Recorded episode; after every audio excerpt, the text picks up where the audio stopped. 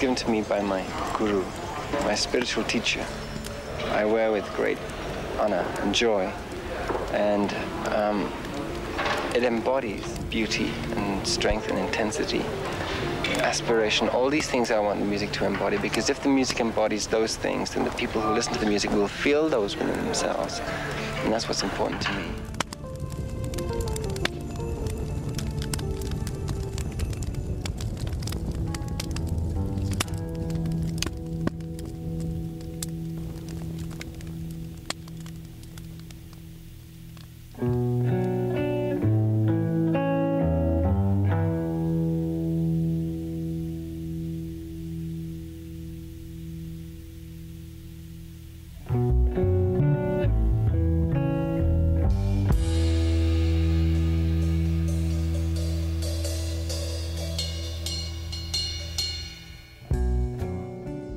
Amigos. Sem milindres, hein? Espaço é de todos. Relaxemos e dotemos de asas as nossas reflexões sobre o jazz em particular. Que este ato possa servir de fonte de inspiração e um vetor a novas emoções através da música e sua celebração, principalmente nos tempos que correm. Aqui vos fala Marcelo, da Gaudiana Barcelona, em habitual companhia do Sr. Rod Leonardo, na capital mundial do jazz, New York City. Abrimos então uma nova etapa do Jazz Vaneio. Nessa terceira edição, propomos uma desafiadora imersão aos anos 70. Visualizaremos o contexto de jazz na década, sua permeabilidade artística como, como propulsora de uma nova e inspiradora era musical. Mantemos o modelo. Quatro podcasts ou atos, cada um deles dedicado a um álbum e um artista específico do período. Em choque, adentramos a década com o avassalador e não menos perturbador Inner Mountain Flame, de um ainda jovem espiritual John McLellan e seu Mahavishnu Orchestra. Inconsequente, esta obra não deixou pedra sobre pedra ou indiferença pelo caminho. Estamos em 1971. Respiremos.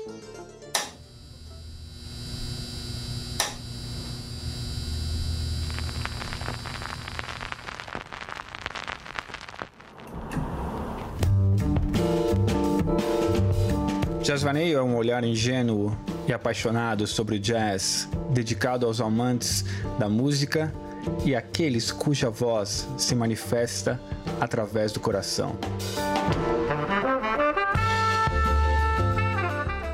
E Marcelo, uma coisa que eu queria levantar já de, de primeira, nesse nosso debate dos anos 70 do jazz, uh, eu queria falar um pouquinho da, uh, do salto, né, da diferença da, da tecnologia da, dos anos 60 para os anos 70 a nível de gravação, né? Qual foi o qual foi a grande diferença das duas décadas. Então, só para relembrar rapidinho aqui para nossos ouvintes, né? Mas, por exemplo, você pega nos anos 50, as, a, naquela época se gravava tudo em fita, né? Então, nos anos 50 você tinha quatro faixas em cada fita. Então, cada faixa, para ser bem rápido, era onde os músicos gravavam cada instrumento, né? Então, se você tinha quatro instrumentos, cada instrumento ia numa faixa. Então, nos anos 50 era geral ter os gravadores de fita de rolo de quatro tracks, né? Quatro faixas. Já nos anos 60 começou os 8 tracks e passaram para 16 tracks, 16 faixas, já ficou muito mais sofisticado. Os Beatles começaram, por exemplo, a gravarem em 8, em 8 faixas, depois passaram para 16. Nos anos 70 as coisas evoluíram mais, passaram para 24 faixas. Então você tinha muito mais liberdade de inserir novos instrumentos, você tinha mais liberdade de colocar microfone em cada parte da bateria e você ter um microfone específico para cada tonalidade que você tinha na banda. Antes você colocava dois microfones ou um microfone para a bateria inteira. E você acha, acha Rodney, desculpa, que isso, do ponto de vista do artista, é, proporcionou maior liberdade, digamos, de expressão? Então, uh, quando você quando você você consegue tratar cada instrumento gravar cada instrumento separadamente e, e, com um recurso com melhor qualidade de som e com melhor ton tonalidade de som, você, o, o, o artista tem mais liberdade de criação. Ele, se, por exemplo, ele, ele pode colocar uma caixa diferente, um chimbal diferente, colocar uma flauta é, colocar um, um naipe de, de, metais diferente, entendeu? E você deu possibilidades aos, aos overdubs. O que, que seriam os overdubs? Onde você você faz, você duplica a sua guitarra, você pode fazer uma duplicação de voz, você pode fazer vozes harmônicas. Então, a nível de criação de de pro artista proporcionou muito mais. E também é, dos anos 60 para os 70, por causa de dois rapazes chamados George Martin e Phil Spector, por causa dos Beatles, uh, você entrou, que é para mim é um dos grandes diferenciais para os anos 70, que é o fator humano, onde novas técnicas, Marcelo, de mixagem, de produção foram aplicadas isso é muito interessante, Rodney. Você tem o, o seu ponto é fundamental porque uma das coisas uh, mais relevantes, né, o que vem primeiro à cabeça uh, de todos nos anos 70, né, é, as, é a miscigenação, digamos, né, a miscigenação de sonoridades, de estilos, de influências, as misturas ou as fusões né, de determinados gêneros ou expressões artísticas pensando na música, né? E o jazz, evidentemente, é parte disso. E quando se fala uh, do jazz nos anos 70, normalmente a gente confunde ou a gente associa de maneira natural a, a fusão do jazz, do mundo do jazz, com todo o movimento que o rock né, que o rock and roll teve, principalmente no final dos anos 60, né, e, e, que explodiu com, com artistas como, por exemplo, não só Beatles, mas falando de Jimi Hendrix, falando de The Who e outros mais.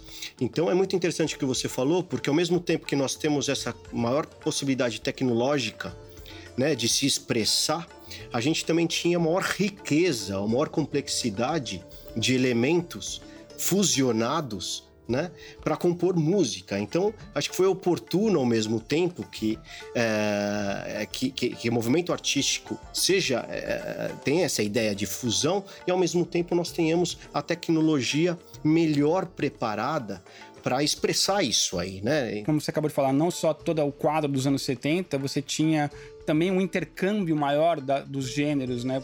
Você tinha um intercâmbio, acho que cultural também, de influências, você tinha uh, um comércio melhor de discos, né? Uh, isso começou muito né, em Liverpool, com todos os discos de blues que influenciaram os Stones e os Beatles, né? Então, você tinha mais acesso também à informação. Então, era, era uma nova época, era uma nova década. E acho que até o público, provavelmente, né, Rodney? Sim, Eu acho que o, o, público, o consumidor, ele também tinha acesso até... Tinha acesso. A, a, aos equipamentos, né? Acho que na casa das pessoas, já nos anos 70, era mais Sim, natural você cassete, encontrar... O Walkman. Um cassete, né? ou inclusive mesmo as vitrolas, né? Que em décadas anteriores provavelmente sejam fossem mais um artigo de, de, de, luxo, entre aspas, né?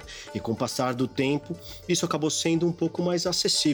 Mas o ponto que eu queria uh, aqui desenvolver um pouco era essa questão do fusion dos anos 70, é muito, a gente associa né, o, o jazz é, nos anos 70 com essa absorção né, de elementos do rock, mas não necessariamente só do rock, isso que é curioso e talvez poucas pessoas saibam, né? Uh, antes, inclusive, do, do, Fusion dos 70, vários artistas, como Miles Davis, né?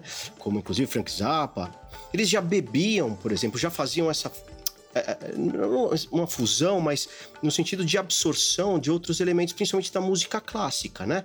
Stravinsky, Mahler, Debussy influenciaram muito o jazz nos anos 60, nos anos 50, nos anos 60 e também nos anos 70, né?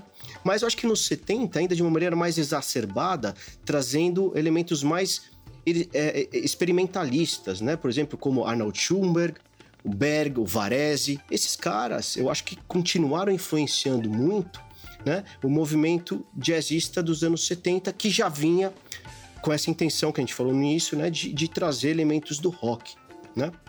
Inclusive, se formos um pouquinho mais atrás, para a gente dar um pouco mais de amplitude uh, nessa ideia, uh, já existiam várias uh, manifestações, digamos, com, esse, com esse intuito de miscigenação acontecendo, né? Por exemplo, vamos lá falar de eh, dos anos 60. Em 64, já se misturava elementos da música brasileira, né? Da bossa nova, com o jazz, né? O que é muito conhecido, clássico, inclusive, é o trabalho do, do, do, do João Gilberto com Stan Getz, por exemplo, né? Gravado em 64.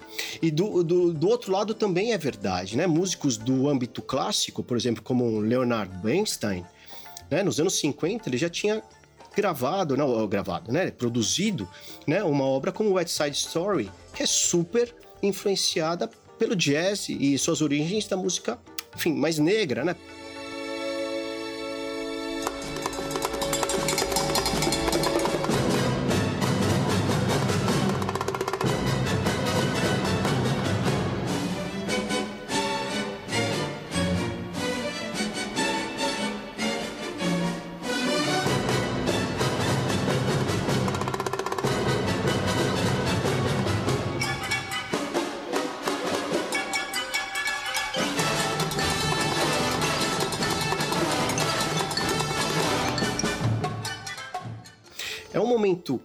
Os anos 70, eu acho que no final das contas, consolidou todas essas tendências e levou ela para um patamar muito maior e nunca visto antes, né? Que também provavelmente tem a ver, e seja fruto ou reflexo, do movimento sociocultural né, que aspirava, por exemplo, valores como liberdade de expressão, justiça social, democracia, respeito à diversidade, né? Existia movimento hippie, que eu não gosto muito dessa, dessa, dessa expressão, mas existia como fundo esses valores, né, de integração, de mistura, de que somos todos iguais, né? Isso trazendo no campo artístico, cara, faz todo sentido, né? Então, tem isso nos anos 70 que eu acho genial, né? Porque eu acho que se consolidou em todos os âmbitos, não só no jazz. Falando da música progressiva também, acho que nunca houve tanto espaço, né, para se extrapolar ou levar as últimas consequências, propostas artísticas musicais absolutamente mescladas, né? Com influências de todos os tipos, não só do rock, como dizíamos antes, mas também das da música clássica, da música asiática, da música de origem africana e latina, como a gente também vai ver no nosso Jazz Vaneio. Num dos episódios vamos tratar de um, de, de um álbum que, que vai nessa linha, né? Que tem muita influência latina, muita influência ibérica, muita influência espanhola, mediterrânea, etc., como o álbum do Aldimiola que a gente vai ver um pouquinho mais para frente. Outra reflexão que eu, que, eu, que eu fiz, que talvez faça sentido, principalmente nos anos 70, não só pensando no jazz, mas pensando em todas as manifestações artísticas, é que muito provavelmente a música, né? É, periférica, entre aspas, né? não mainstream, não música popular, aquela música mais experimentalista, né? mais satelital, de alguma maneira. Nos anos 70, ela acabou sendo absorvida muito né, por os músicos do mainstream, ou pelos artistas do mainstream. Né? Como nunca antes, né? Talvez por essas questões que nós falamos antes, né? né? Muitas dessas coisas mais inovadoras, né? Um pouco mais uh, uh, ousadas né? foram absorvidas. Tanto é que a gente pega várias bandas né, famosas dos anos, dos anos 70 que começaram a compor obras de 20 minutos, né, 30 minutos. O rock progressivo talvez tenha bebido muito do que não vinha do mainstream necessariamente. Né? E esses excessos todos, isso que é o mais curioso e o legal de tudo, eles tiveram um amparo de um público, né, que era já, já desejava, digamos, até pelas suas suas aspirações culturais, né? Esse tipo de envolvimento, esses, claro, esses excessos, esses elixires, esses coquetéis elaborados, né? Inclusive, se a gente pegar uh, as paradas, né, dos anos 70, acho que o rock nunca esteve tão forte né? Como nos anos 70 se fortaleceu, e ao mesmo tempo um rock que trazia, um rock e um jazz também, porque o, fusion que a gente está falando agora, e vai falar um pouco mais com profundidade, se tornaram algo mainstream, né? E é curioso, se tornaram coisas. Nossa, o Yes chegou a tocar em estádios em 73 com músicas de 20 minutos. O, o próprio Mahavishnu Orquestra que a gente vai falar agora, o primeiro disco deles chegou na parada a, a, a americana número 89 da Billboard. Isso é um acontecimento, né?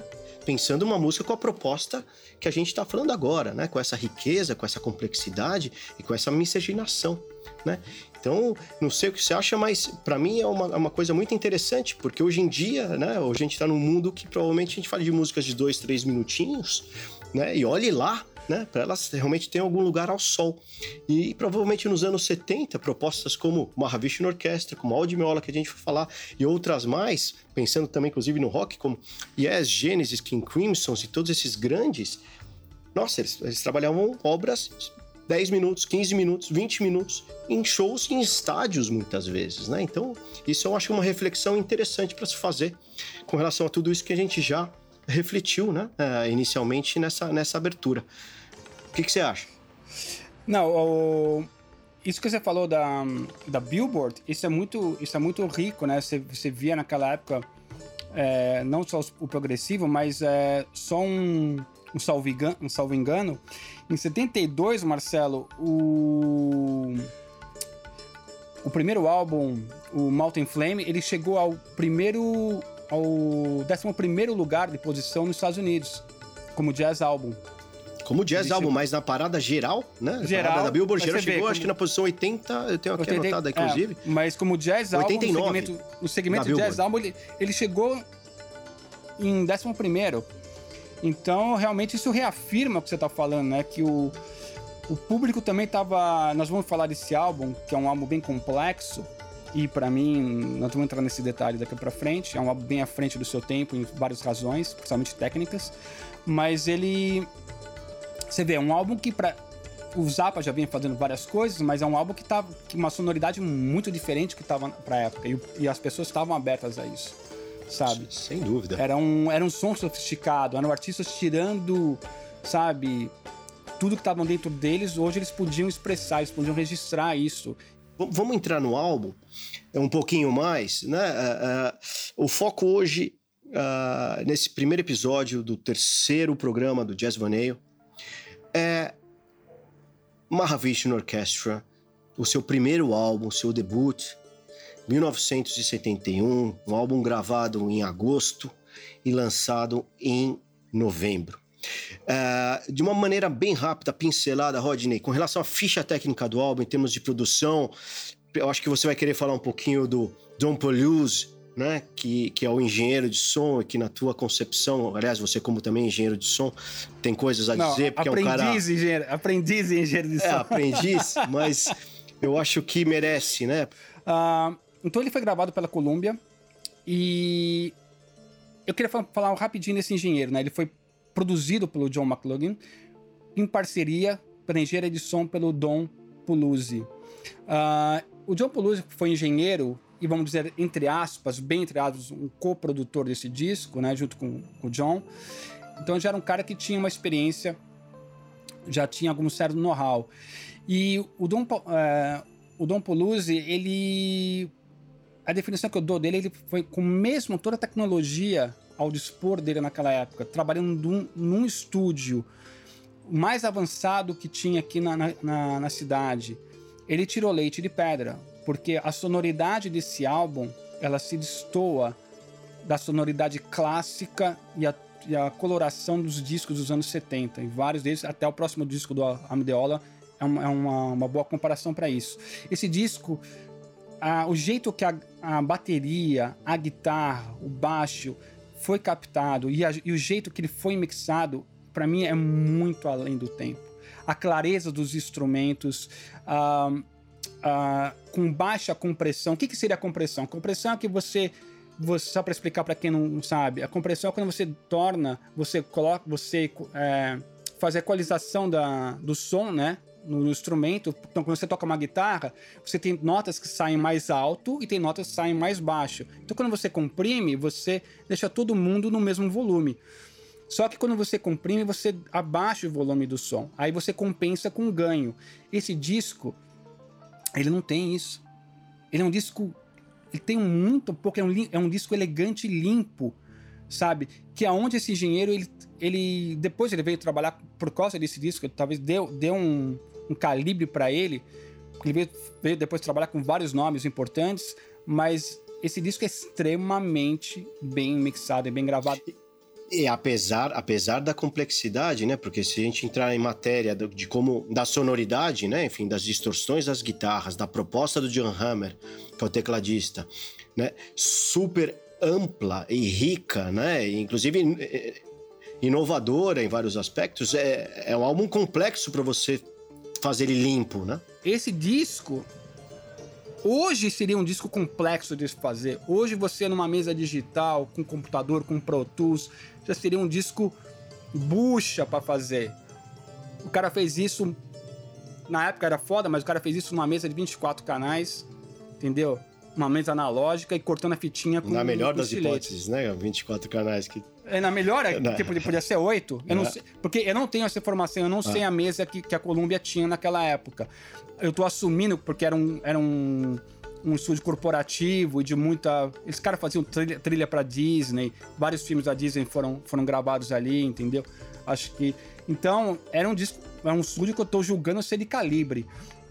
Mas, então eu tô assumindo que é 24, mas mesmo assim, cara, você fazer a mixagem daquele disco na fitinha, sabe? co- pegar com o estiletinho ali e cortar, pô, esse cara, sabe? Eu acho É que ele incrível. realmente merece, ele merece uma, uma, um lado. Acho que vo- nós temos nesse disco ah, cinco músicos, eu vou botar ele como um sexto membro, um cara, ele é o sexto ali, não tem, não tem o que falar. Excelente. Então, Então, eu vou, vou pegar o gancho, Rodney. Então, vou É. falar um pouquinho dos, do- dos, Dos músicos. músicos, né? Sensacional. Então, acho, enfim, vamos falar do líder, John McClellan, é, guitarrista, produtor, compositor de todo o álbum. Na verdade, é uma, criança dele, isso aí. Ele é um guitarrista inglês, né? E com por volta de 27 anos de idade, ele mudou de, ah, da Inglaterra. Ele nasceu em Doncaster, em South Yorkshire. Ah, ele mudou da Inglaterra para Nova York para se unir à banda do Tony Williams, que era o baterista que vinha gravando com Miles Davis há um bom tempo, né? Então ele trabalhou com, com, com Tony Williams e se envolveu com Miles Davis, evidentemente, e acabou participando de pelo menos quatro álbuns ah, super, ah, enfim, clássicos e tradicionais da história do Miles Davis, da discografia do Miles Davis, né? Ah, Silent Way, Beaches Brew, o Live Vivo, On the Corner, enfim, ele participou dessa época especialíssima do Miles Davis, onde ele já estava realmente jogando a bola lá para frente e fazendo essa grande mistura que a gente tem, feito, tem falado agora, enfim, de trazer elementos do rock and roll, do rock, pro mundo, pro mundo do jazz, né? Um mundo do jazz mais, mais inovador e mais transgressor. Então, esse é um aspecto importante. E, e- e outra coisa que eu acho relevante, meses antes né, da gravação desse primeiro álbum do Mahavishnu Orchestra, ele lançou o seu terceiro álbum solo. Então, nesse período curto em Nova York, ele acabou produzindo três álbuns. E o último dele, solo, né, o terceiro antes do disco, antes do Mahavishnu Orchestra, se chama Go, ah, perdão, se chama My Goal Is Beyond. Esse disco foi, acabar, eh, foi inclusive dedicado a um guru espiritual, ele acabou se envolvendo com as questões mais religiosas, espirituais, ah, indiano, né, chamado Sri Shimnoy. Né? Então o disco foi homenageado ou dedicado a ele e foi inclusive o primeiro disco que o John McLaren se referia ou se autodenominou Mahavishnu. Então, quando a gente fala de Mahavishnu Orchestra, a gente está falando da orquestra do John McLaren, cujo nome ou pseudônimo, como a gente queira chamar, é Mahavishnu. Então, essa é curiosidade que eu gostaria de, de, de compartilhar. E nesse disco, inclusive, só para mencionar, o próprio Billy Cobham, que é o baterista, que é o baterista desse primeiro álbum do Mahavishnu Orchestra, e o, o Jerry Goodman, que é o, o, o- o- violinista, toca violino, participaram. Tá? Então, eu acho que era importante contextualizar um pouquinho ah, ah, essa história breve prévia né, de John McLellan até a concepção do seu primeiro álbum como Mahavishnu Orchestra. Né?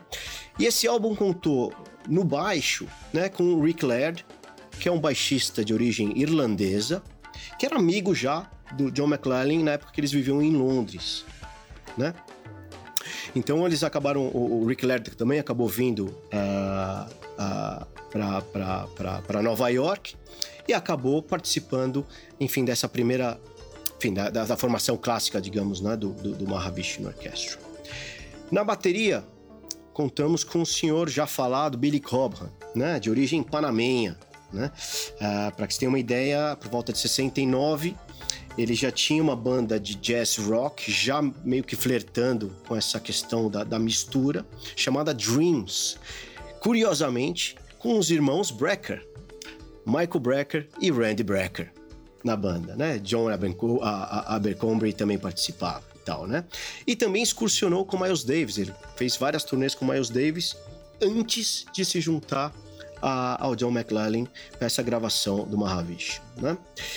E vamos chegar eh, nos dois últimos ah, músicos que, que participaram desse disco. O, o primeiro deles é o, o, John Hammer. John Hammer é um. Hoje em dia, ele é tido como, como um dos tecladistas, digamos, mais inovadores né, do final dos 60 e dos 70 na exploração do teclado, né, dessa coisa eletrônica do teclado, de novas sonoridades e de engenharia mesmo técnica. É um cara que, inclusive, antes uh, de, de, colaborar com o Mahavishnu, tinha colaborado com a Sarah Vaughan, tinha gravado com Elvin Jones, com Jeremy Stage, por exemplo, né? E depois acabou se unindo a essa enorme e maravilhosa formação do Mahavishnu, que se completa, só para fechar, com o grande Jerry Goodman, violinista, né? que vinha já de uma família cujos pais, os dois, eram membros da Orquestra Sinfônica de Chicago, né? Na parte de, de, de, cordas, eram violinistas também, né? Então vem de berço essa relação do Jerry Goodman com, com o instrumento, né? Então ele tinha uma banda antes, que inclusive tem certo renome hoje, né? Mas na época talvez não fosse tão, enfim, reconhecida, chamada Flock. Ele gravou os dois primeiros... É, Flock. Gravou os dois primeiros discos do Flock, uh, o auto-intitulado, de 69, e, e o segundo, o Dinosaur Swamps, de 70, né? E depois acabou gravando esse terceiro disco do McLaren, que eu já mencionei antes, o My Goes Beyond, e, e acabou, uh, evidentemente, participando do Inner Mountain Flame, que é o objeto, digamos, de debate desse episódio tão especial do nosso Jazz Vanilla número 3. Então, Rodney, fechada essa parte mais técnica, vamos entrar em observações gerais sobre o disco, o que esse álbum traz ou inspira em você? Qual a tua relação com o álbum? Se você quiser mencionar como ele chegou para você também, lindo. Mas, por favor, linhas gerais, como você observa esse disco? Não, esse disco ele, ele veio literalmente, Marcelo, de você, né? Eu, eu, nós decidimos fazer esse, esse podcast, essa análise dos anos 70 e na nossa coragem de qual álbuns nós vamos explorar, você sugeriu esse álbum. Eu já tinha ouvido a banda já de nome. O nome nunca me foi estranho. Mas eu vou super sincero, eu nunca cheguei a comprar e ouvir nenhum álbum deles. Esse álbum foi uma surpresa. Foi meio, como que esse álbum foi produzido em 71? É um álbum para mim que eu preciso de anos para talvez entender cada nota. Eu, esse álbum eu não vou conseguir agora, nesse momento, te dar uma opinião fechada, porque é um álbum que tem tantos layers, tem tantas camadas, é uma experiência tão. É, é, não é homogênea, heterogênea, é uma experiência tão profunda, aquelas guitarras, aquele violino, e você, você esquece a parte técnica, tira a parte toda técnica. Vamos analisar pelo, pelo sentimento, pela, pelo, pela intensidade sonora daquilo. Porra, não tem como você descrever em palavras isso. Que esse álbum, na concepção dele em 71, ele, ele veio representar, de alguma maneira, representar ou refletir as coisas que já vinham acontecendo antes, né? Com essa interação, é, enfim, principalmente do, do, do rock e, e, com o jazz, coisas que já vinham sendo trabalhadas, por, por exemplo, com Larry Coryell, Joey Zawino, é, com Miles Davis, evidentemente, né? O próprio Frank Zappa, etc. Né? Mas eu acho que é o primeiro álbum que cristalizou todas essas ideias né? Que conseguiu Exata, consolidar. Exatamente, Marcelo, concordo com você. Cristalizou isso, né? Então é o álbum é, que a gente pode chamá-lo de um álbum de jazz, porque ele sim tem vários elementos, principalmente de improvisação, muitos elementos, ele tem muita coisa improvisada, mas ele tem essa objetividade, essa contundência, esse pragmatismo do rock, né? Mas com uma pegada, inclusive, mais agressiva, mais tosca no bom sentido, no que se refere à sonoridade. É um disco quase, quase claustrofóbico em vários aspectos, a gente vai falar um pouquinho sobre isso. Então, esse é um ponto que eu acho fundamental. Eu acho que é o disco, o primeiro disco de, realmente, que a gente pode chamar de fusion, que realmente consolidou todo um movimento que já vinha acontecendo nos anos anteriores no qual, inclusive, ele e outros, os companheiros da banda, todos os outros músicos, também participaram de uma maneira direta ou indireta. Então, isso para mim é muito, é muito notório.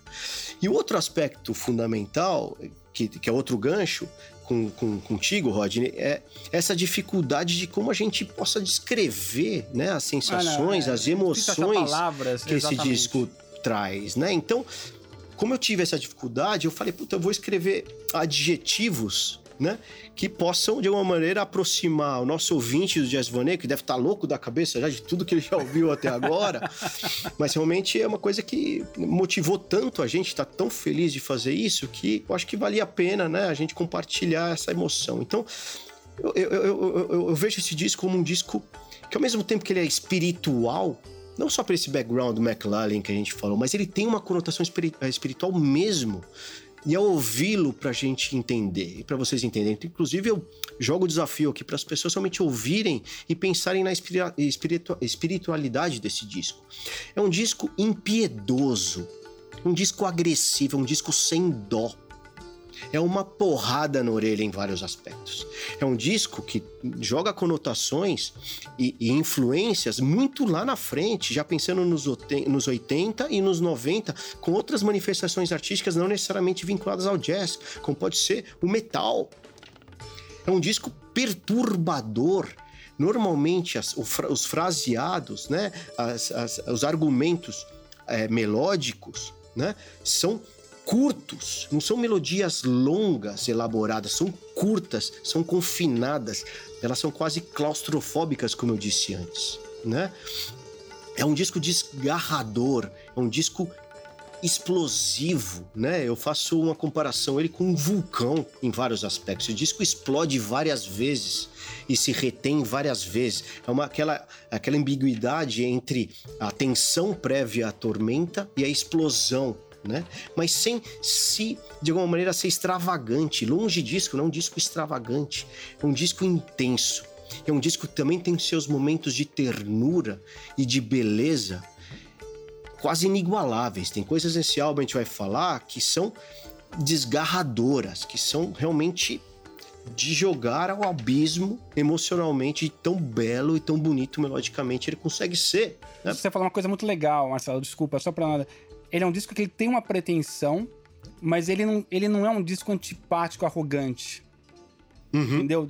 Sabe? Ele, é, ele tem uma pretensão de que nós vamos fazer um melhor, melhor produto, o melhor disco que nós podemos fazer. É, mas ele não tem uma coisa arrogante, ele tem, ele tem uma ternura, ele tem uma, uma delicadeza, ele não tem essa uma conotação de olha, olha como nós tocamos, entendeu? Olha, olha, olha como destruo na não bateria. Não era exibicionista. Não era Exatamente. exibicionista. Então é, não, é longe você, disso. Você trouxe, você trouxe um ponto bem interessante. Da... Eu não vejo, eu não vejo essa, essa uma arrogância nesse disco de forma alguma. É, entendeu? mas pros, pro, pros puristas do jazz, olhe bem, hein? Os puristas do jazz, até então, eles compravam essas viagens do Miles, por exemplo. Essas viagens do, do Coltrane, essas viagens, por exemplo, inclusive de, de, Charles Mingus, que a gente também vai falar, que é um dos, dos episódios que teremos mais adiante. Só que no caso do Mahavishnu Orchestra, é, por mais que eles tiveram, por outro lado, né, essa popularidade, eles trouxeram um público que antes não dialogavam necessariamente com esse jazz mais tradicional, ainda que já trouxesse elementos, né? É, esse, esse, é, é, é, esse público veio e comprou a ideia do Mahavishnu, mas os grandes puristas, o público purista, o mais tradicional, Inclusive, eu li artigos né, dos shows do Mahavishnu Orchestra que muita gente abandonava o show nos primeiros 15 minutos. Porque a interpretação, imagina a interpretação desse disco ao vivo. Né? Imagina, porque tá falando de uma banda de jazz, então os shows não é uh, representar é, fielmente o que foi gravado. Longe disso. As músicas que tem 5, 6 minutos nesse disco, ao vivo, elas teriam 20. Eventualmente, ou 15. Então, muita gente mais purista chegava, inclusive, a abandonar os espetáculos, né? Tavam, eles estavam à frente do tempo deles. Eu, quando te falei, esse disco você é um disco hoje atual, uh, em todos os sentidos. Em todos, é um disco atual. É um disco que eles estavam muito à frente. E Marcelo, eu queria, eu queria levantar uma bola para você. O, esse disco ele foi fonte para muitos artistas depois outros discos depois da frente dos anos 70, artistas que até serviram como referência para o John McLaughlin, como nós comentamos do, do King Crimson ou, ou do Zappa. Como que você vê isso? Cara, eu acho é, muito oportuno o que você disse. Faz todo sentido e dá, abre, digamos, as asas né, para um, um, debate muito mais profundo que não é objeto hoje, né? Que é aquela questão de, da originalidade, né? É, de como a arte pode ser realmente, na sua essência, né, uma coisa genuína. Né? Então eu não acredito nisso no final das contas, para ser bem breve. Né? Eu acredito que a arte ela é o produto né, de, de, de, de, de impactos né, ou de influências que as pessoas na sua vida sofrem. Isso pode ser de outras músicas, de outros músicos, de outras artes, ou mesmo a sua experiência sensorial da sua vida urbana ou da sua vida de onde quer que ela aconteça, no campo, etc. Então, os sons das coisas, ou coisas que a gente não consegue nem lembrar que a gente tem influência, estão em nós. E isso, de alguma maneira, é expressado na nossa arte, né? ou na arte dessas pessoas. Então, é complicado a gente eventualmente dizer, poxa, esse disco bebeu muito do, por exemplo, do, do King Crimson. Sim, eu acho que tem elementos nesse disco claríssimos do King Crimson, principalmente. E vice-versa depois no futuro? E né? claro, e, e, depois vice-versa, evidentemente. Eu pego o Island, né, que é um disco do King Crimson, acho que é o terceiro, se não me engano, ou quarto, com umas linhas melódicas muito similares às que foram expostas no Inner Mountain Flame, por, com certeza.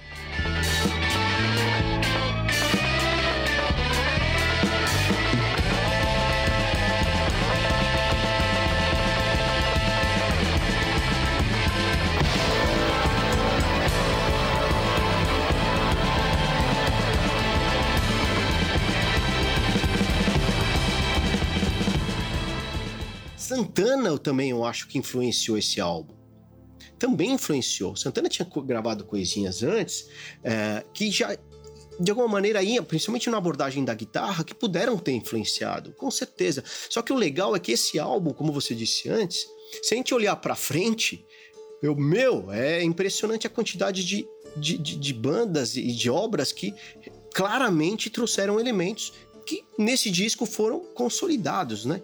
Então, o King Crimson é outro exemplo, né? Se a gente jogar lá na frente o Red, vamos pegar o Red do King Crimson, né? Que veio alguns anos mais tarde. Poxa, a gente pode passar aqui três horas falando de similaridades, né? De coisas que foram influenciadas. E ao mesmo tempo, o King Crimson foi um grande influenciador. Então, nesse mundo artístico e em nossas vidas em geral, Rodney. Zappa, a mesma coisa? Você também vê uma e, coisa zapiana Sem dúvida. Poxa, o Zappa lançou um disco uh, em 69 dois anos antes, em outubro de 69, chamado Hot Rats. Esse é um disco, para quem não tem familiaridade com, com, com Zappa ou, com, ou com, inclusive com Fusion, é um divisor de águas.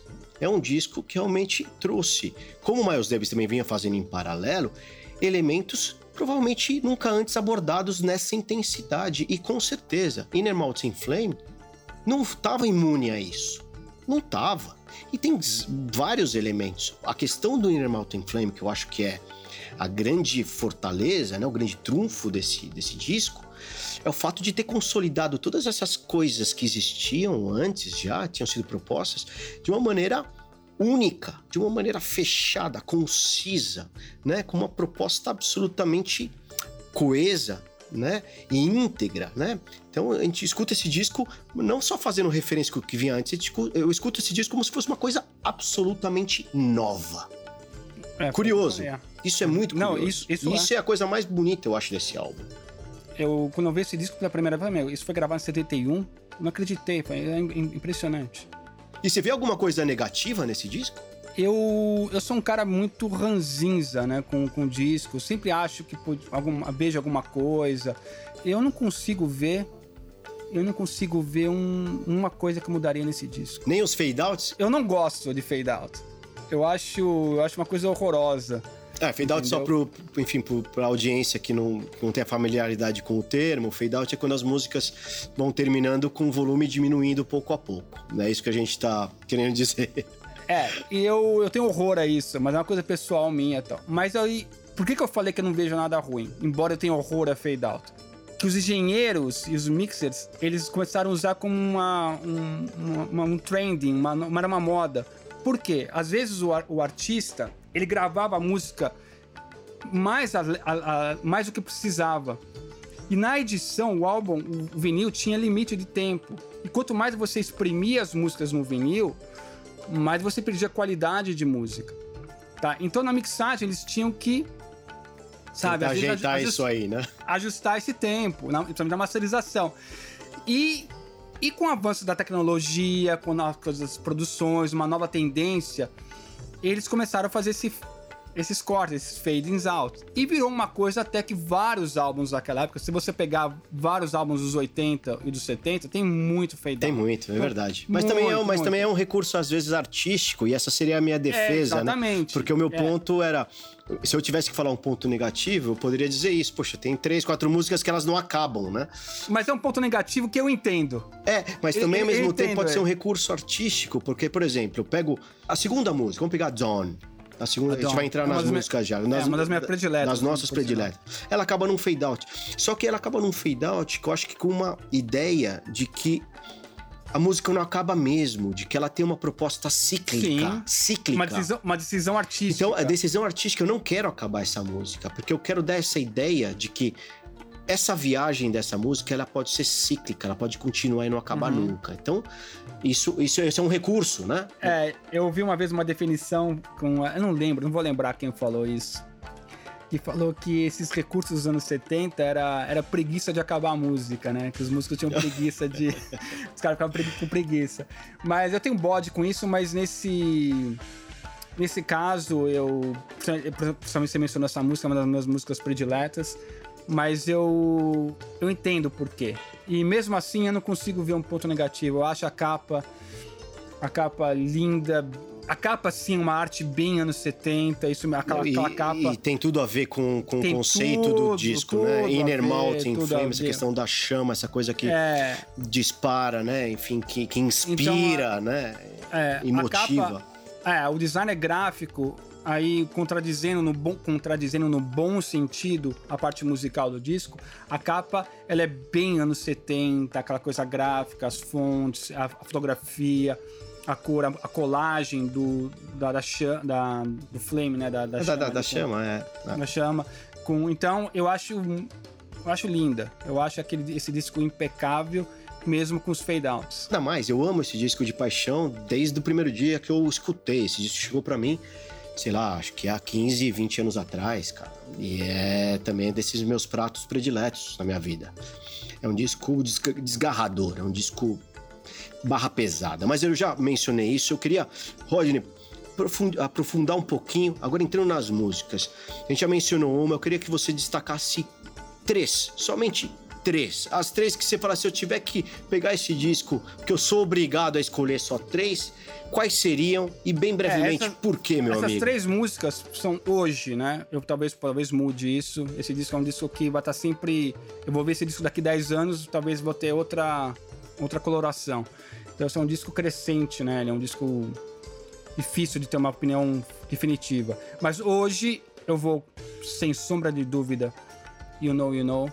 Eu acho que me tocou. Foi uma música que deu aquele toque ali no lugar certo, na hora certa.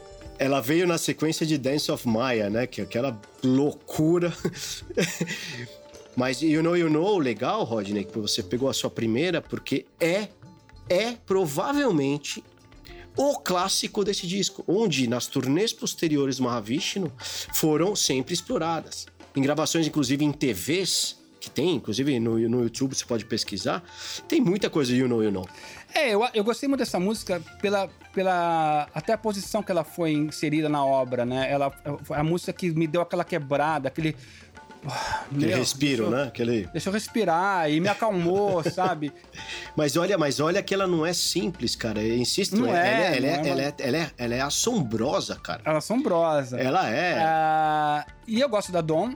Pra ah, da Dom, eu... a segunda. É, a Dom é a segunda, eu acho aquele, aquele baixão é. Me, me assustou, né? Começo dela. E eu termino com a Awakening. Awakening eu achei uma uma musicaça. Uma, só Ah, Awakening é aquele. É um estampido, né? É aquele estalo. É. Puf! Voraz. Voraz, é, impiedoso. Fechar, é a música. Fechar com chave, fechar mais com curta. Chave de ouro. Fechar com chave de ouro, é a mais curta do disco, né? Uhum. E é a mais rápida, não chega a ser exibicionista, como a gente falou isso, mas é a mais intrincada, tem as passagens com umas escalas ridiculamente na velocidade da luz, na velocidade da luz, o trabalho do, do, da, da bateria é espetacular de todos.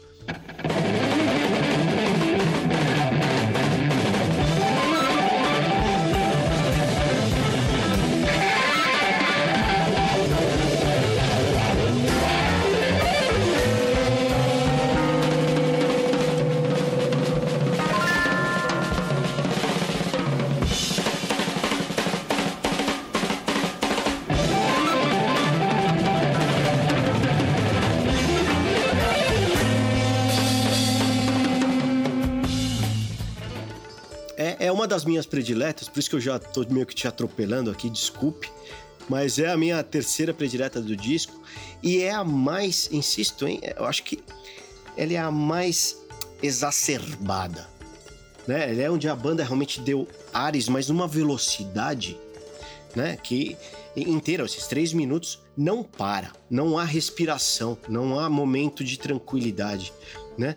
E, um, e umas escalas, principalmente pensando na guitarra, cara, que coisa, coisa de outro mundo. Já já entrando, em, em, inclusive, em coisas que o Aldi Meola lá à frente explorou muito, tocando coisas flamencas, né? Guardando as Exatamente. proporções, mas vai um pouquinho nessa linha. Então, uma música espetacular, fecha o disco. E eu acho que realmente é, é um dos pontos altos. É, só que eu não poderia deixar de, de mencionar duas mais, que para mim são. É, mas é, esse, é isso que você falou, Rodney. E, e, e, e para mim, nessa linha, inclusive, eu acho que devemos, eu devo, né, pessoalmente, mencionar isso pro, pro nosso público que está acompanhando a gente até agora.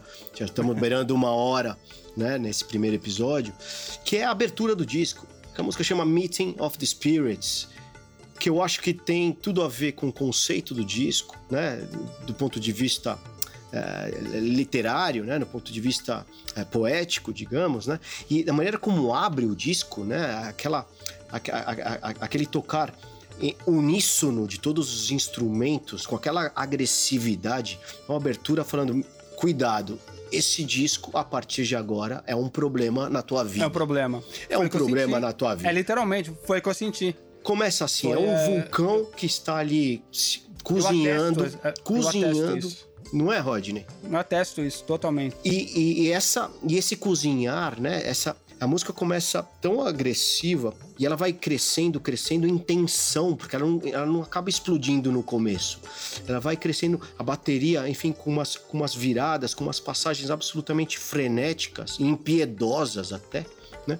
E ela acaba explodindo de um dos solos mais ferozes que eu já ouvi até então. Até então, eu, nem Jimi Hendrix, eu acho, cara, conseguiu expor um, um solo tão agressivo, né? Com uma pegada que provavelmente só nos anos 80 ou 90, com, sei lá, thrash metal, né, com, com, com, com metal, foi reproduzido. Uma coisa realmente destacável, de outro mundo, brilhante, né? Então acho que a primeira música é uma massa sonora que representa esse álbum e, e, e, e, diz muito do que, do que esse álbum depois teve de influência no mundo.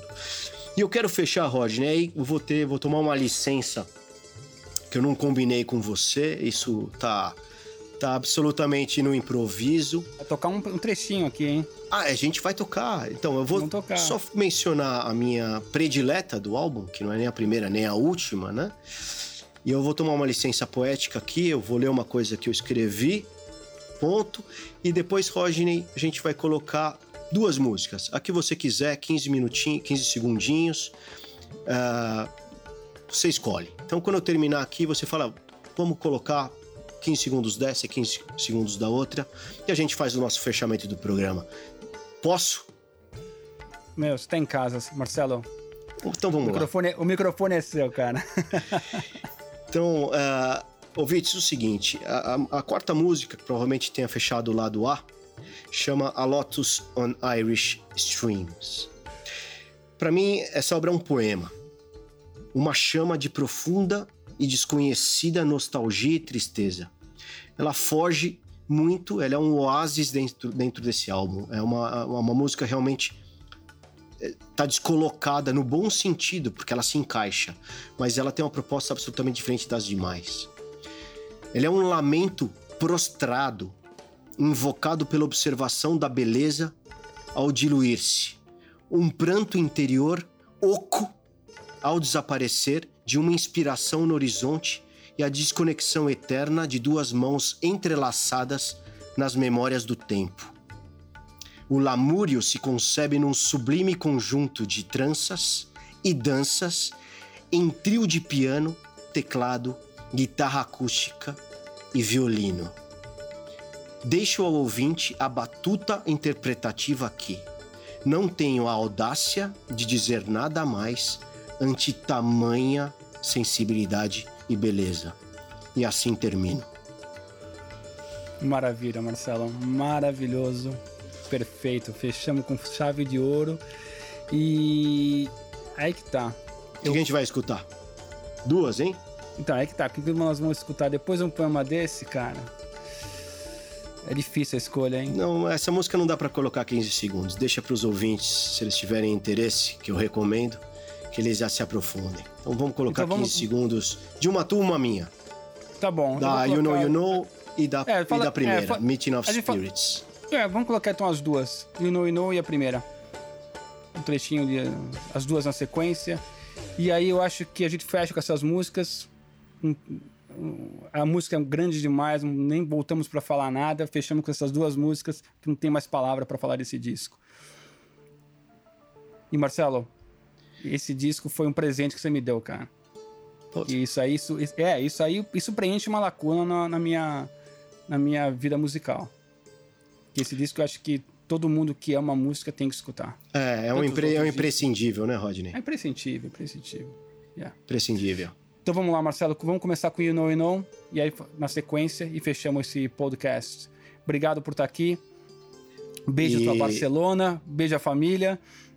Um beijo a Nova York, um beijo à esposa e nos vemos no próximo episódio que falaremos do senhor Aldimeola e o seu disco Elegant Gypsy. Gypsy. Elegant Gypsy. Família, um beijo para vocês. Foi um prazer enorme como sempre. Um abraço. Então vamos lá com vamos com You Know You Know dessa obra de arte literal. Abraço, beijos. Todo mundo stay safe, stay healthy. Tchau.